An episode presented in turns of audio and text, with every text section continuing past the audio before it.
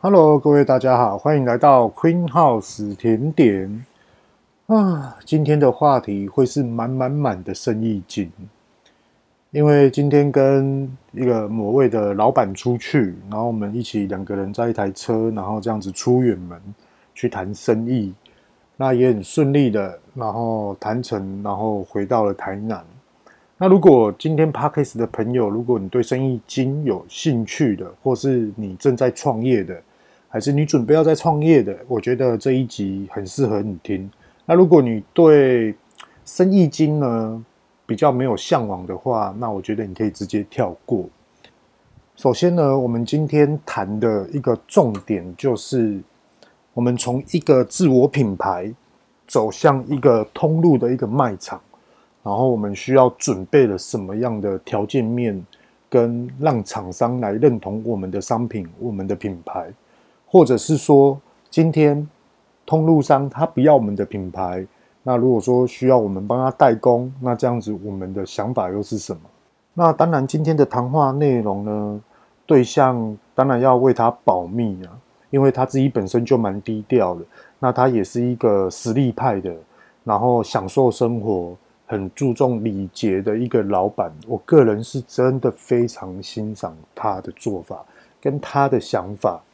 OK，那我们就直接进入正题吧。我们已经认识超过五年，应该有七年之久了吧？我们一直在讨论着一样商品，它的市场的独特性到底在于哪里？还有就是它的优势又在哪里？其实 SWOT 分析对我们两个来讲，它是一个非常基础盘的一个话题内容。所以说我们在谈话过程中呢。很多的，譬如说气管的分析的这种的概念呢，就是马上跳过，马上的就是谈到下一个话题。就例如说公司管理、品质管理，或是内部的管理。那还有就是，哎，这间的厂哦，申请了 ISO 二二零零零，或是 HACCP，或是清真检验这些之类的。那当然了，今天的话题的主要的商品是食品类。所以说，无论你是在做牛肉面的，还是蔬菜类的、甜点业、烘焙业、饼干类等等等，我觉得今天我们谈论的重点就是在于这个核心怎么去卖出去。那当然啊，也有很多的产业，就譬如说你是代理商哦，还是说你是批货商，其实它的概念，它的核心的概念是完全离不开的。呃，我们今天在谈的内容是这样子，就是说，在市场上面呢、啊，我们要把一个商品卖出去，首先的第一个条件面是什么？第一个条件面就是我推销一样商品给你，我推荐一样商品给你，对方是否有感受到或是认同到？也就是说，所谓的平等价值。所以说，我们要让顾客感受到所谓的平等价值，也就是说，我们。公司内部，或是这个商品的设定，这个商品的售价是不是带给一般民众的需求？其实这个话题讲起来很简单，可是你真的要实做的时候很困难，非常非常困难。我们就讲一个价钱的问题就好了。诶，呃，例如说这个价钱，我想要赚一倍，譬如说它成本。一百块，那我想要卖两百块，可是你又觉得说这个商品呢，卖两百块，客人他是不会接受的，完全不会接受，他们只会嫌弃好贵好贵。那如果说我今天我不要赚那么多，我赚五十块就好了，那是不是末端售价变成来到了一百五十元？可是就会变成什么样的状况呢？就会变成消费者在犹豫，诶，我认同，OK，诶，另外一组客人他会认为说，诶，我不认同，我还是嫌贵。那如果说我们要把这个商品呢，涵盖面的直接推往市场，整个呃，譬如说年轻人、中年人，还是社会者族群，还是老年人，全部都可以接受的话，那请问我的获利在于哪里？其实这个获利可能就可能赚不到十块钱。为什么会这样呢？因为其实有时候我们都要给通路商一个空间的条件，让他们来去抽成。有时候我们为了要去打行销、网络行销，而这种的空间条件又要另外的支出，所以说总支出跟总成本合并起来，它的获利是非常非常的少。那重点就在于这边，今天的谈话内容就是说，什么样的条件面我们可以接受，什么样的优势我们又可以接受。其实这个部分哦，它的答案百百种。有些人我不能接受，有些人诶可以啊，反正有量我就接啊。可是当一个量哦，量是一个量体，是一个很特别的一个意思。也就是说，我们今天从零到一百，诶，我们的所生产的这种的成本，跟跟品管都控制的刚刚好。当对方如果突然跟你叫了一千份的时候，我们就要请人事，要请员工，还有一些的食材准备就要囤货了。那也就是说，你为了进这个的大通路，你要进个一整个的货柜进来。那我们的当月支出又是多少？OK，也许我这样子讲，大家还不太了解，我就举个我自己个人的例子来讲好了。今天呢，Queen House 有一款商品哦，它是台湾独创、世界唯一、亚洲首卖的夏威夷豆酥，哦，这是真的哦，真的有这一款商品。OK，今天我要去跟美商的大通路谈合作，那美商的大通路呢，他就会说 OK。第一个，我要求你的末端售价下降，那我们的进货成本到哪里就是不变的，那是不是我空间就开始变小了？好，那我现在假设说，哦，我 Queen House，我老板我自己我已经准备好了，我就是要跟你们合作，因为我知道跟你们合作一定有非常大的量体出来，一定有非常大的销售额出来。那后来会变成什么呢？后来就会变成说。我今天不是要跟你叫一千罐，我今天要跟你叫十万瓶。OK，一般人呢，或是一般的商家，他们会认为说，哇，十万瓶呢，哇，你好赚哦，你怎么样，你怎么样，这些等等等之类的。OK，我现在就来分析给大家听，到底是什么样的内容，什么样的事情都要特别注意。第一个呢，就是十万瓶，我要什么时候交货给你？一个月要交十万瓶。还是半年交一万瓶，还是三个月交一万瓶？OK，第二个，我有生产过一次出货量十万瓶吗的经验？这是非常非常重要的哦，因为我自己本身可能有当月 OK 一次生产到两千瓶，可是我没有达到十万瓶啊。两千瓶呢，我连一万瓶都不到了。那请问十万瓶，我的获利又这么一点点？请问我要请人，那我要请几个人？这个人已经是倍数在成长哦，不是乘以二，也不是乘以四，可能要乘以十或是二十。例如说，Queen House 现在员工里面有六个人，当你一个月你要生产十万瓶的话，那你可能你的公司内部加会计人员，通通就要变成是六十个人。那你一个人的薪资呢？你打四万块。你一个月的薪资要多少？那再来，我们去来去换算，我们跟这个美商通路合作，请问我们的获利净利在于多少？其实这都是要非常非常细算的。这只是举个例子，可是并不代表说 Queen House 就是要进美商公司来去做这个销售，然后拿这个订单。这只是举了一个大方向的例子。那我们再把话题拉回来，今天就是在。讨论这件事情，就说：诶，那多少钱哦？我们可以成交，我们可以愿意搭配。可是往往呢，真的厉害的人啊，他们会认为什么？你知道吗？这跟大家想法会很突兀。他们就会认为说：OK，我今天不会在意你的量，反正你就丢单给我啊，我也是坦白的把成本报给你。OK，好，我的成本给你了，那你今天要用多少给我？他们是这样反向来去做问答。那如果说好，OK，你现在连获利都不给我，那是不是我就打退堂鼓了？其实并不是哦，这就是最厉害的地方。他说我没有赚钱没关系，我现在我今年我用了这一批货给你，我一定会把品质顾好，也不会说我没有赚钱，我把品质顾不好。没有，我今天就是要打我的品牌，我今年用这个价钱卖给你。明年呢，进货的话，我一定会涨价，或者是说半年之后再进货的话，我一定会涨价。那为什么会这样？其实大家会认为说，你、怎么会是做赔本的生意啊？怎么会去做一个完全就是不符合现况的一个生意。他这种的话题的结果论的原因会是这样。其实我们虽然没有赚钱，可是也不会撩多少钱。那撩的这些钱呢，就例如说，我今天十万瓶出给你，我一罐我就撩一块钱。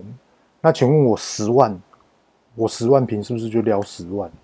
可是他得到的后面会是什么？这个品牌的象征性马上提高，品牌的价值度马上提高，在培养我们与消费者的平等价值。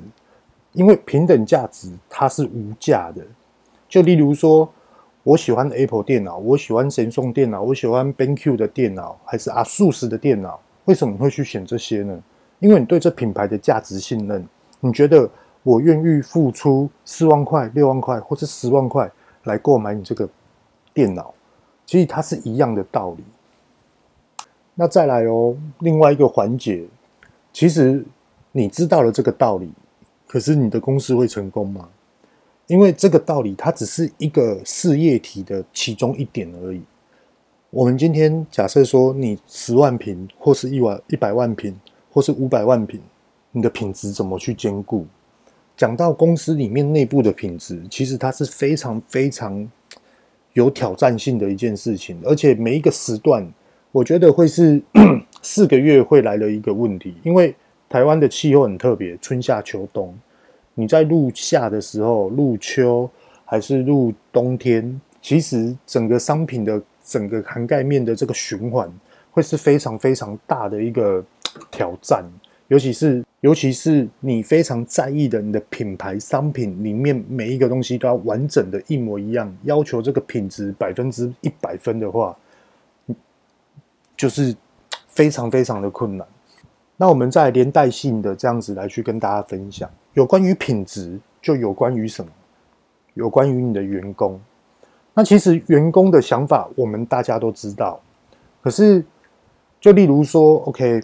我今天我是员工，我跟大老板出去，公司里面内部的员工又要怎么看我？就假设这样，可是我的职责又是什么？我的职责就是跑外务接业、接业务、服务我的客人。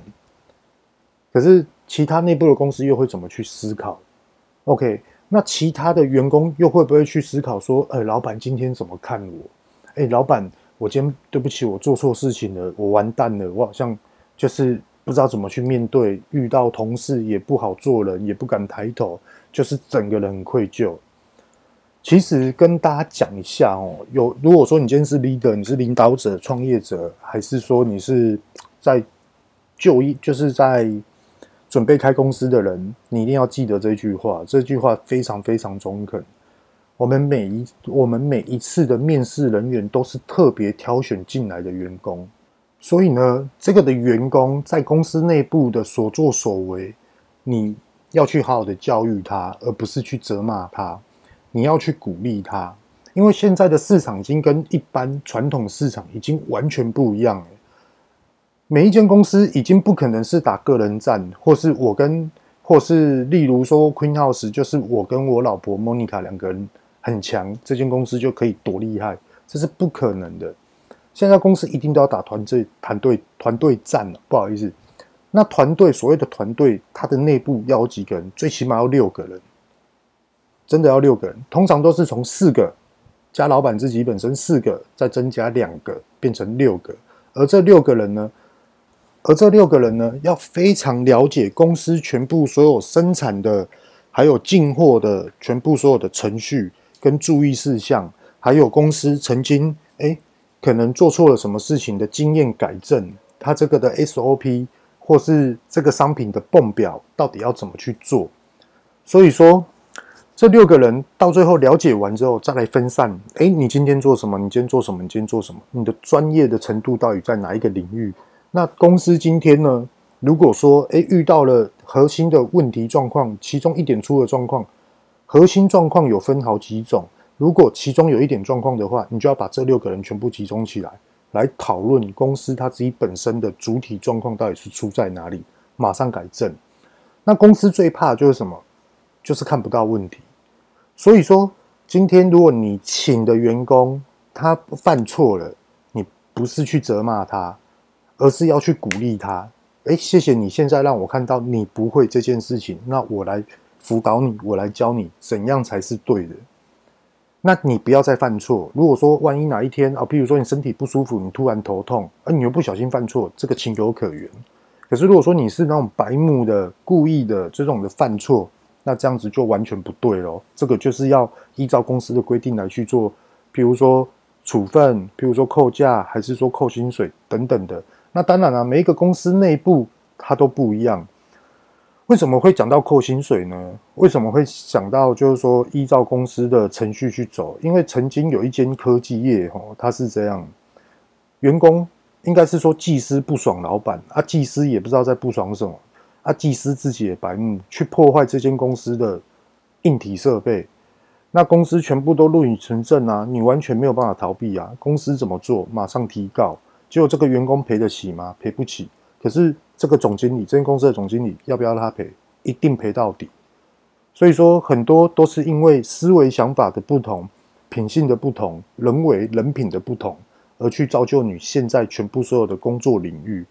我们可以在生活上面去思考一下，就说，譬如说，你的朋友说：“诶，公司给我蛮大的空间去成长，诶，公司都会派我出去哪一个地方去历练。”其实这就是公司在栽培你，这是非常非常难得的，也就也不能说公司给你压力。你说公司给你压力，不如说公司正在给你机会成长。当你的公司这样子做的话，他就是要你去失败，去从从中去学习。所以说，很多的人哈，我们在职场上面，你是 leader，你千万不要去责骂说你的员工做错事情，你反而。你反而要去感谢他，说：“呃，原来我看到了你现在做错这件事情，你不太懂，你不太会，没关系。我们为了是什么？要把公司的品质做好。所以说，你不要愧疚，只要改过来，一切都 OK。对，其实这件这个观念哦，跟品质上面是非常大的一个关系哦。我举个例子给大家听哦。如果我今天呢、我今天做一千个。” OK，我觉得品质 OK。那我现在接到十万瓶的订单，结果问题一直来，一直来。请问时间到了要交货了，怎么交？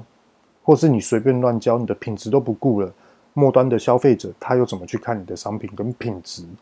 其实他这个都是连贯性的。那当然了，现在讲的品质也是整个事业体的其中一个小点。所以说，其实现在哦。我们今天有聊到这个话题，现在的职场，你说竞争嘛？其实它并不是因为竞争，是因为市场的改变、消费者的需求而造就出了这个的商品跟环境面的冲击。就譬如说，呃，我们知道上个月，呃，美国有开了一个公审会，就是垄断市场这个话题。其实垄断市场这个话题，他们也是找来了 Apple，Apple Apple 有没有垄断市场？也有找找来了亚马逊。那亚马逊有没有垄断市场？其实都没有，他们只是把公司里面内部的管理制度做得非常好。当这个管理制度核心概念都俱全了之后，他们才敢扩，而不是因为我手头上有多少钱我才敢扩。其实都不是。所以说，有时候我们再去看一个事业体的时候啊，哪怕是一间小小间的烘焙店，你明明知道它很好吃，很多投资者也知道说这间店一定会红。这间店一定可以开分店，一定会大赚钱。可是为什么往往他们就是停在这个脚步，没有办法去开其他的分店？就是因为它的核心的整个管理制度不够健全，所以说他们不敢跨出去。当管理制度健全了之后，不要说跨两间，你一次跨三间也都不是问题。所以说栽培人呐、啊、是非常非常重要的。所以说，有时候我们在生活上面所思考事业体的这个整个大象的环境面的时候，都会去想着，就说啊，以前人 生意好做啊，台湾经济发展啊，那是不是机会就很多啊？譬如说，做个牙医，做个牙齿就大赚钱了，说什么整个家族都翻身，或者是说做个一个小小间的一个小型超市。一个干妈店哇，就可以买好几栋房子，甚至于也有听到说开个补习班就可以买了好几栋房子。以前的市场真的是不错，真的是很好。所以说，很多人都会说，我们现在这个的职场环境跟以前已经是不一样了。那我们现在就来讨论，我们现在职场环境是什么？我们最大机会其实就是团队集合起来，一起去看这个市场的面积体，来去做一个评估跟规划。其实现在市场一定都是这样子。我们再假设一个问题好了，你看哦，当初的 YouTuber，YouTube 不是 YouTube，YouTube 大家都知道说。呃，哇，拍影片可以赚钱，Google 可以给 Google AdSense 可以给他们的薪资，可以给他们广告费用。OK，那后来大家都已经开始看看看看到，哇，这整个就是很有机会。那如果说我今天是个人品牌，个人品牌，然后又有自己的行销人员，直接上 YouTube，那是不是我 YouTube 也赚，公司也赚？是不是同等于他的？成功的机会更大，是没错。以这种的逻辑思维是没错。可是问题重点是谁要为了这个品牌而去上电视？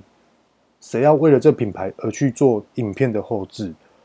甚至于现在，我现在在录的 Podcast，那以前早期的人呢，就一夫妻两个人手牵手，努力的、很肯做的、不嫌累的，就哦就可以把一间干妈店顾好，可以进货。或是说哦，贸易公司，或是说牙医，哦，老公是医生看牙齿，然后老婆当助理，然后这样子就可以买了好几栋房子。以前的市场真的是这样，可是现在市场已经完全不同了，而且现在的市场真的都是要一直不断的创新、创新再创新。以前，以前台湾的市场，它创新这两个字是还没有这么盛行，甚至于说啊，你这太新了，你这个一定会被淘汰。对啊，因为你这不是太新了。你的人的文化没有到达那边，所以说没有办法被市场接受。以前也是有很多这一种的吼。那当然啦，讲到这个，这全部都是一个事业体整个面的其中一小点。那其实它有很多就跟金流有关，有些跟你的资本有关，还是跟你的个人有关。那我们就来讲一个比较核心的一个问题。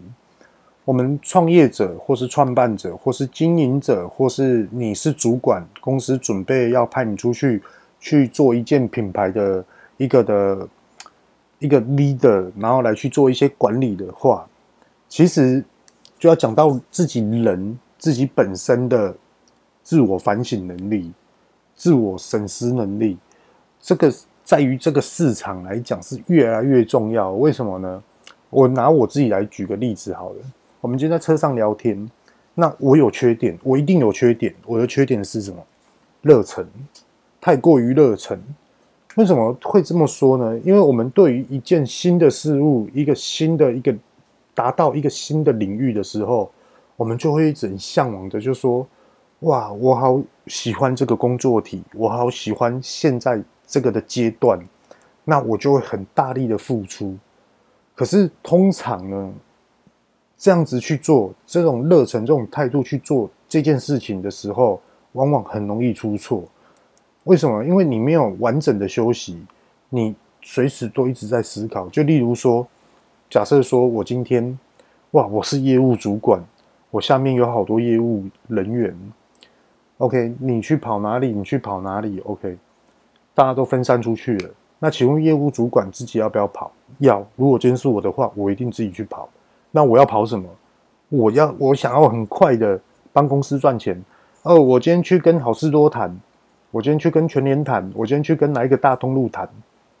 我很积极，我很热忱，我很就是很享受现在全部所有把东西卖出去的热忱。可是往往都会面临的就是失败跟你的判断错误，因为你不知道你自己现在在做事给人家的感觉就是你很急，你非常的急。所以说，有时候我们在思考一件事情的时候，自我反省能力的时候，有时候你要变成是你要拉长的水平来去做一个平衡的向上升成长，这才是对的。不然你因为热忱，你突然飙高了，你会突然荡下来，就跟我在刚创业 Queen House 的时候一样，都是太过于热忱。哇，好啊，接单，快点，有单就进来，我们来生产。对啊，结果荡下来之后呢？有很当下有很多种原因，市场环境面，或是呃，越来越多的甜点店，或是很多已经吃过了，他觉得没什么，这都是原因。所以说，很多很多的环节，如果说你是拉长水平去做平衡成长的话，你会看到很多你自己公司不足的地方，而你就要提前去做准备，因为现在准备就是准备迎接未来你想要做的一个通路的发展。当然，大家都知道，Podcast 的听众们水准都很高。今天如果说你的公司研发的一样商品，请问你只会把你这样商品导入在台湾市场吗？不可能，你一定是想说，我先怎么销出去国外，然后又会思考着，我这样商品呢，到底适不适合可以出到国外去做？那国外的市场又是怎么样？哦，我现在要开始去摸索。其实哦，讲到国外的市场啊，这边也可以跟大家。聊一个经验谈啊，就是以前在跟大陆人在那边谈要出口我们的夏威豆酥商品，然后这边可以跟大家讲，其实很多台湾的烘焙业啊，或是甜点业，都会去生产一些、研发一些，譬如说饼干体哦，或是即将中秋节要到来了，我们要生产一些中秋月饼啊、蛋黄酥等等。那我也相信很多的 Podcast 的听众呢，也想要知道说怎么去订一个海外的订单，又怎么去让它成功，又怎么去让，例如说大陆这边好了，诶，怎么去让他们认同，就是你的签约的合作可以接受。那在这边大概的跟大家分享，当然他我所分享的，它只是一个例子。那我曾经有这样子，然后提出这个条件面，OK。例如说，今天的商品呢，对方完全认同，完全认同你的商品价值，跟他的末端销售，他是有获利的情况下，你要怎么去拟定这个的合约？你在手头上可能你有六百万、八百万，可是你要怎么去大量生产？因为每一次他们的订单一进来，就是非常非常的多。那在这边，首先先跟大家聊一下哈，要如何来开这个条件面？首先呢，你一定要让大陆人知道，或是其他的海外人士知道，说跟我们公司签约一定都是一年签一次合约。那我们每一次的合约内容呢，也就是维持十二个月嘛。所以说，你今天你现在你一个月你要交货多少，你一定要先给他谈下来，要对方确认。那如果说对方说，诶，可能会增加，没关系，后面怎么增加，增加的策略在哪里，我后面再跟大家讲。你就跟他说，OK，现在譬如说我一个月我要生产一万瓶，那每一瓶呢，它的总成交价是一百块，那你一万瓶是不是就一百万？OK，那你就直接跟他签说一年的合作，也就是说最基本盘就是一个月一百万，那十二个月就是一千两百万。可是呢，你总不能一次叫对方汇一千两百万给你，这是不可能的。所以你可以怎么做呢？你可以跟他说。我们前面呢，要先收八个月或是六个月的出货首款。那如果说你是设定六个月，OK，他要先汇六百万给你。好，那第七个月怎么办呢？你就可以跟他说，我们每个月第七个月的第三个礼拜，你就每一个第三个礼拜一到礼拜三，那你就是汇一百万进来。然后到第十二个月，第七、八、九、十、十一、十二，每个月的第三个礼拜。礼拜一到礼拜三就是汇款，你可以这样跟他谈。那如果说途中如果第八个月的第三个礼拜他没有汇款给你，就是终止合作，我们就不出货。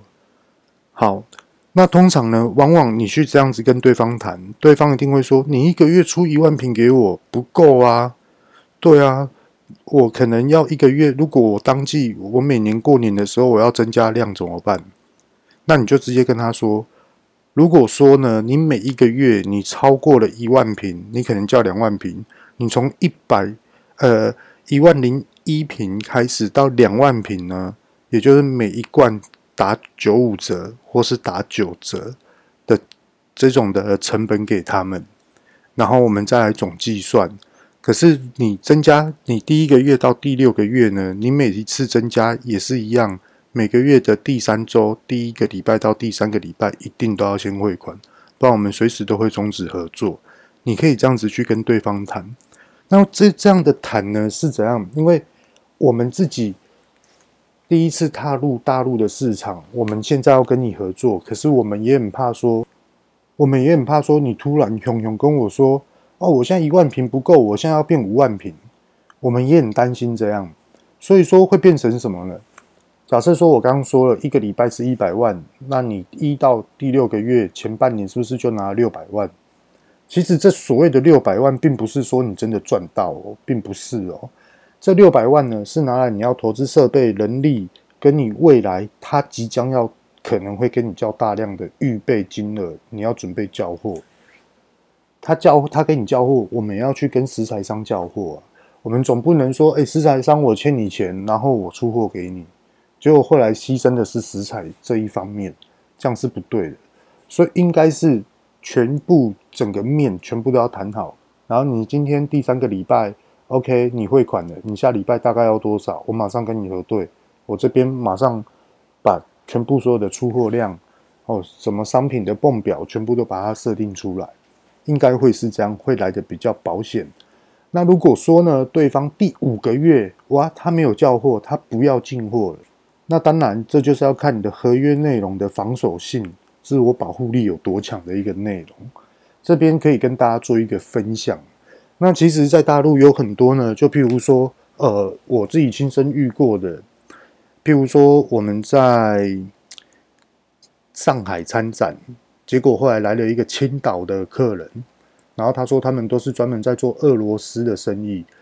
那他们呢，青岛这一方面的人呢，他想要找巧克力的商品，因为俄罗斯喜欢吃巧克力。那现在他们也不看重我们的商品，可是他就一直在找巧克力哦。OK，其实这个时候你就可以去了解，试着去询问说：“诶，请问你需要什么样的巧克力商品？”OK，当他回复你了之后，如果说你有这种的 idea，你有这种的创造力跟生产力的话，你跟他说：“呃，虽然说我们没有这种商品，可是我们可以为你研发。那我们的研发的费用会是多少呢？”其实那时候的研发费用。你要跟一并的谈论什么样的内容呢？也就是说，我可以帮你研发，OK，可是你要有最低的交货量。那我们最低的交货量呢，可能是五百份或是一千份。那一份卖你多少钱？所以说那时候脑袋的全部所有的逻辑概念要非常非常的清楚。这边可以分享给大家。那如果说对方呢，他认为说我也没看过你的商品，你要帮我研发啊，我要给你交一千份。啊，你也，我我我这样子，我哪会接受，对不对？OK，那我跟大家讲解一下，怎么样让这个呃这个青岛的人呢来认同呢？也就是说，你告诉他，用你的想法来叙述给他说，比如说啊，牛轧糖很有名，那我可以做一个巧克力的糖果，然后上面放个果干，还是什么之类的，还是能压的果干，这些等等。你就要马上的叙述给他听，那当然啦、就是要跟他留住名片跟联络方式。那通常呢，只要是大陆人做海外的生意，水准会来得非常高。所以说这边你可以试着去联系看看，那到底会不会成功呢？我这边没有办法去判断。那这个也只是一个事业体的一个一小点，因为其实你要看一个事业体成功，你要看一个品牌成功，看一间公司。一直不断的成长，并不是我们今天拿到了这笔订单就表示你成功了，也不是说你这一次的参展回来，还是这一次的企划活动回来，然后你可能拿到四笔订单或五笔订单，代表说你成功了。其实并不能这样看哦，你应该是要去看说未来的三年、五年跟十年。当然，十年是不好判定的，可是十年你可以告诉你自己，公司到底要迈向什么样的程度。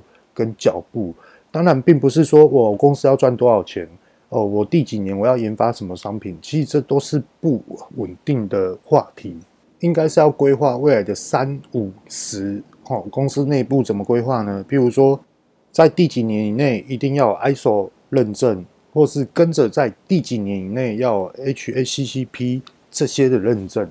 那未来呢，我要去栽培样栽培怎么样的员工有这种的素质？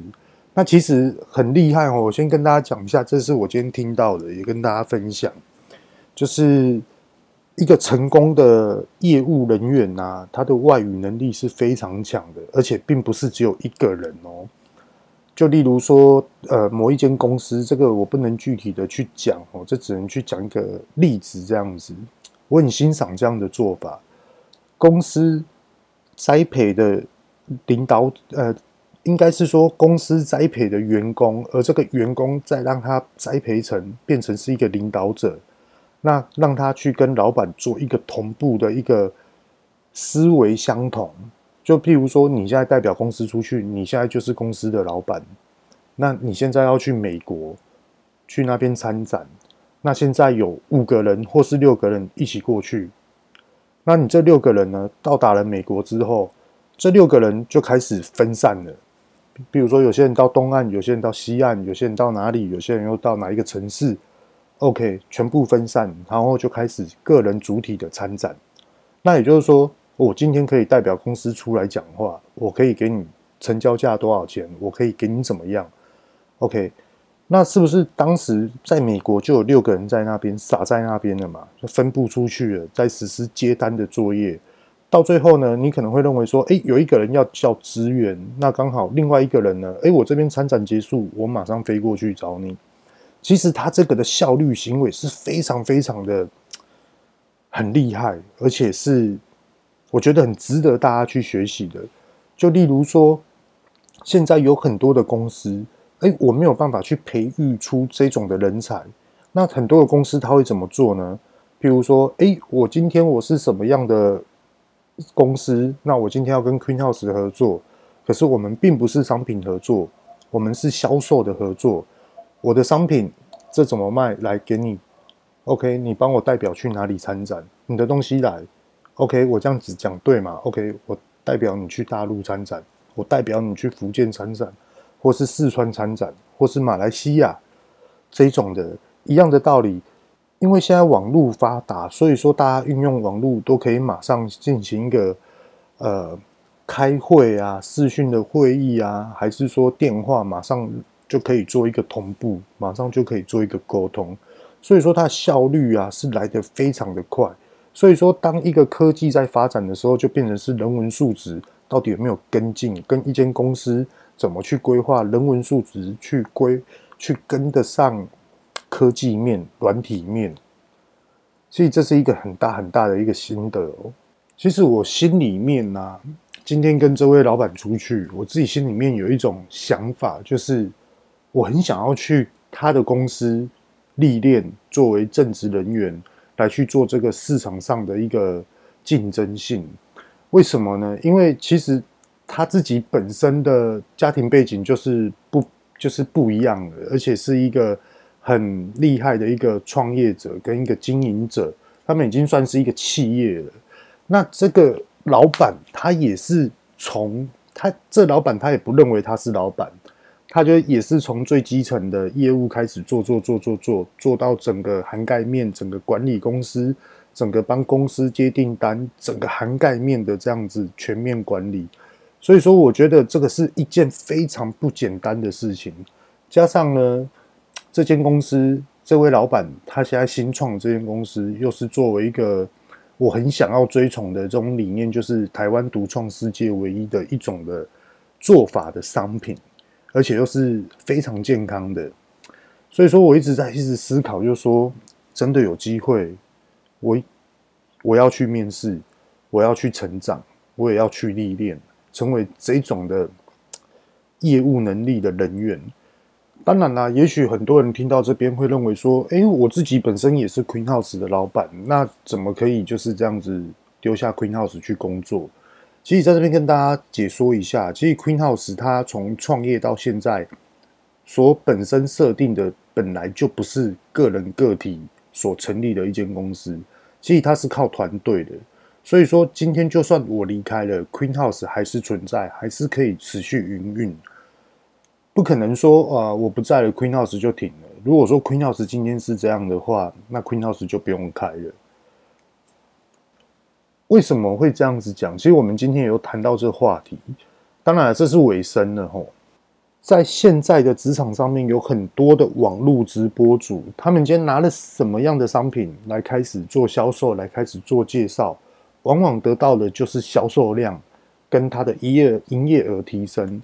可是每一次的这样子的做法之后呢，营业额还是持平吗？还是它是走下坡？